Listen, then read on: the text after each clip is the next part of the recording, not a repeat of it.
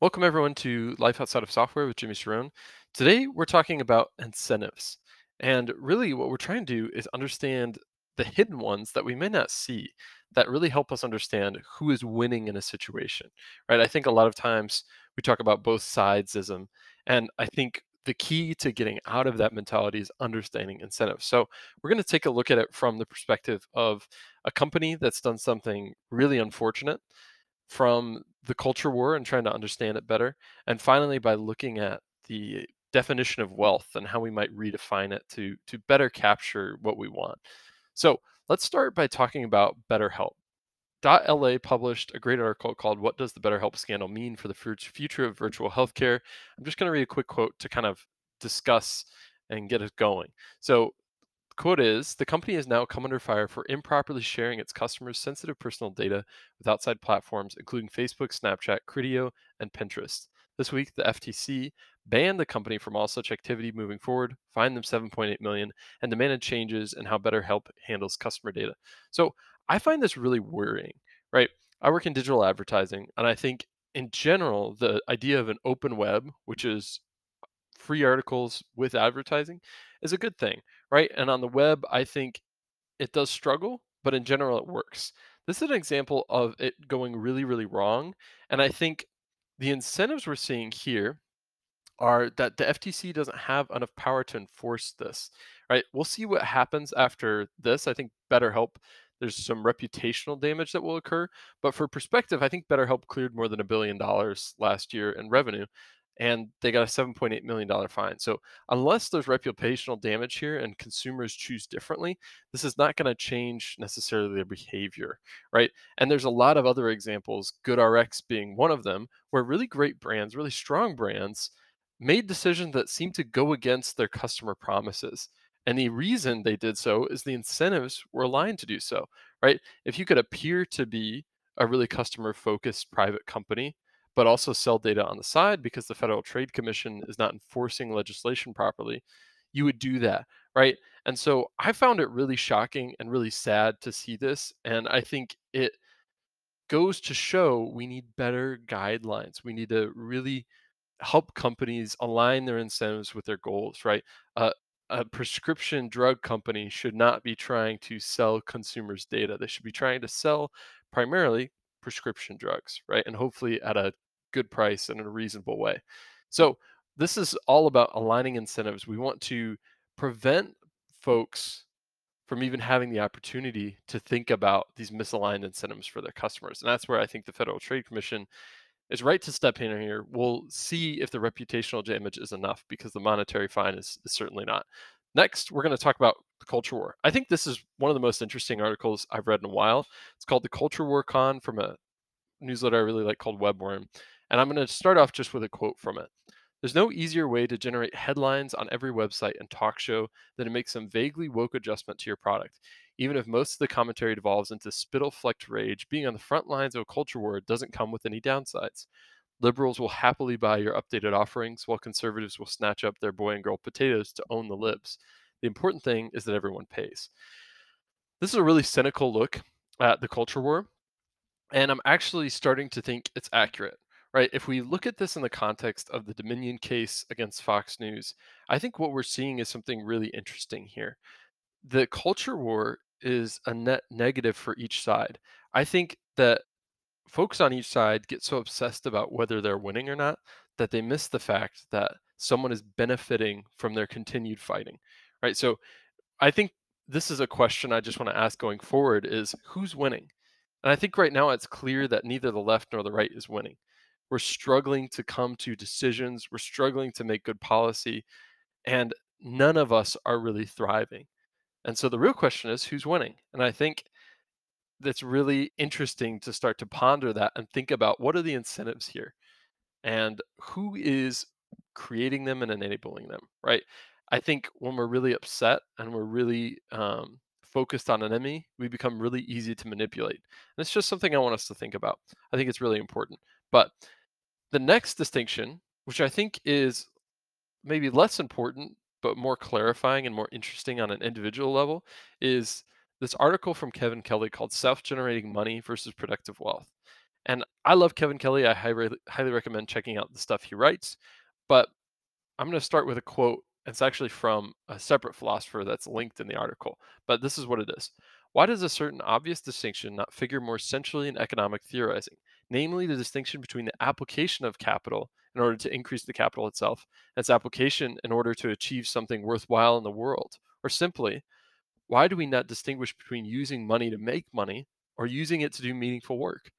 I think I started to think about this concept when I was working at Atomic Object. The founder there, Carl Erickson, has a really interesting philosophy where he's trying to kind of start companies that try to do good in the world. And he started with Atomic Object and then rolled that money into uh, a sawmill in Indiana. And I think it's a really interesting example of instead of just socking away the money that he used on the sawmill, he actually turned it into another productive asset that provides jobs and um, sustenance for lots of people and produces actual products. And I think this is another case of aligning our incentives. Like, what kind of world do we want to live in? We want to live in a world where all of us have productive, meaningful work and we live in a state of abundance, right? And I think when we think about incentives, making money from making money, like making money from money, is not as productive in the world, right? It leads to economic bubbles. You can read about that in The Black Swan by Nassim Taleb. I think a really interesting question to consider personally is what am I optimizing for? Am I trying to make money for my money? Or am I trying to make money by doing meaningful work? And what does that mean? I'm still struggling to figure it out myself, but I think it's a really helpful question to think about when you're maybe stuck between two different opportunities, is really considering um, how to spend your money wisely and what that means. Um, I'd love to hear what you think about self generating money versus productive wealth. It's something I will be thinking about for a while. So that's it, kind of with big incentives. I want to just talk about a couple other things I found interesting this week. So, next up is Benedict's newsletter. This is one of my favorite things to hit the inbox each week. It's a range of tidbits from all around the web. This week, I found it really interesting to hear about Amazon's ad business. Most of us think of it as a store online, and it is one, but it also has a huge computing business with AWS and a growing advertising business. So let's just dive into a little quote here to get the gist. The simplest way to look at the advertising business is a very profitable new business. 38 billion is a small percentage of Amazon's overall 502 billion 22 revenue, but it probably had well over 50% operating margins, which would mean it brought in as much operating profit as AWS and without anything as much capex.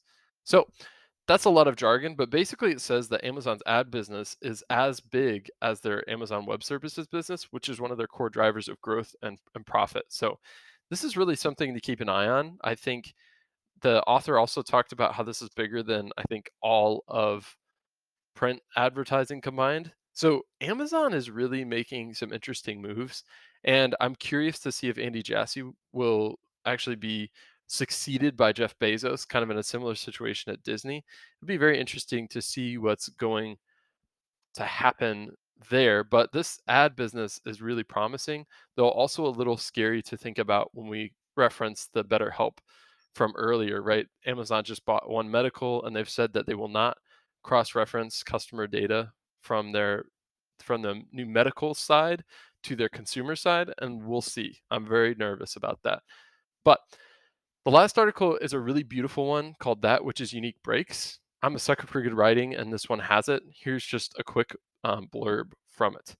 That which is unique breaks. When finished objects become commodities, they break too, but they are easily replaced but when unique breaks, we might mend. And I think there's a question in here towards the end that just asks, what are you mending? And I think it's kind of going back to this idea of self generating money versus productive wealth. Sometimes we get so focused on efficiency that we forget about meaning. And so, one of my friends and I, we, we started this conversation just kind of asking each other, what are you mending? And thinking about that is really interesting because I find when I reflect, and when I've mended things and improved things, it feels so incredibly meaningful. So I just want to ask you, um, what are you mending? For me, it's my car right now, or my partner's car, more accurately. It just hit 100,000 miles, and we're trying to take really good care of it to get it to 200,000. So we're doing all we can to get it set up for the next chunk. Now, I want to talk a little bit about books I'm reading and then the idea of the week, and we'll be done. So I just wrapped up Wide Sargasso Sea by Jean Rhys. It is a very interesting pre- prequel to Jane Eyre, and it's really interesting because it was actually written after Jane Eyre was published. What I really love about it is that it takes this perspective that's kind of hidden in Pride and Prejudice and other books from that era, which is where does all this money they have come from and centers where that money comes from, right? So this is like the era of colonialism, and you don't see that in Pride and Prejudice, but you do see that really deeply in Wide Sargasso Sea, and you see all the pain and the struggle that comes with it. It's a really sad book. It's in some ways confusing because the storyline is so tragic, it's hard to accept, but well written and short. I highly recommend it. Next up, I'm reading Harvest of an Empire. I stalled uh, in my progress here as I dove into Wide Sargasso Sea, but this is really a great look into the evolution of Latin America. And one of the areas of history I'm really fuzzy on is basically the 1800s through the 1860s in the United States. And you have so much going on there the War of 1812, the Mexican American War, and you know also you have the war of mexican independence there's just so much happening and harvest of an empire talks about that in addition to, to much else one little tidbit I've loved so far is the understanding of uh, Spanish culture versus British culture slash you know um, more Western European culture and I guess Northern European culture was the way that land passed down. So in the U.S., uh, the early U.S. and the north part of America, land was divided among children. And so that led to a lot of speculation, which we still see today. Whereas in Latin America and South America, it was passed down to the eldest son. So parcels of land, instead of shrinking like in the United States, got bigger over time because they accumulated. So I think that's a really small difference that really adds up over time in an interesting way. Now, finally, I'm reading Democracy in America, which is a weird resonance with Harvest of an Empire because uh, Democracy in America talks about America as this, you know, empty wasteland and completely neglects to talk about the people that are centered in Harvest of an Empire or Wide Sargasso Sea. So I've been finding it really interesting from a political perspective, but it's also really interesting to just get a glimpse into the mind of Europeans at that time and Americans at that time to understand just how little they thought of the people who inhabited the land before them. So, with that, that leaves us with idea of the week. Now, this week's idea is that review and reflection are efficient. A lot of times, the first thing to go when I'm really stressed and busy is reflecting and reviewing. And recently, I've been prioritizing it more. And I've found this deep sense of peace and this exceptional sense of being on top of it and it's been a huge time investment but it's paid off incredibly well i capture more things i adjust more quickly and i'm trying to change my mindset into thinking that um, some time to review and reflect is actually very efficient even though it doesn't feel like i'm getting stuff done. So thank you so much for taking the time to listen to this. If you have an article you really enjoyed or have some ideas especially about self-generating money versus productive wealth please reach out to me. Thank you so much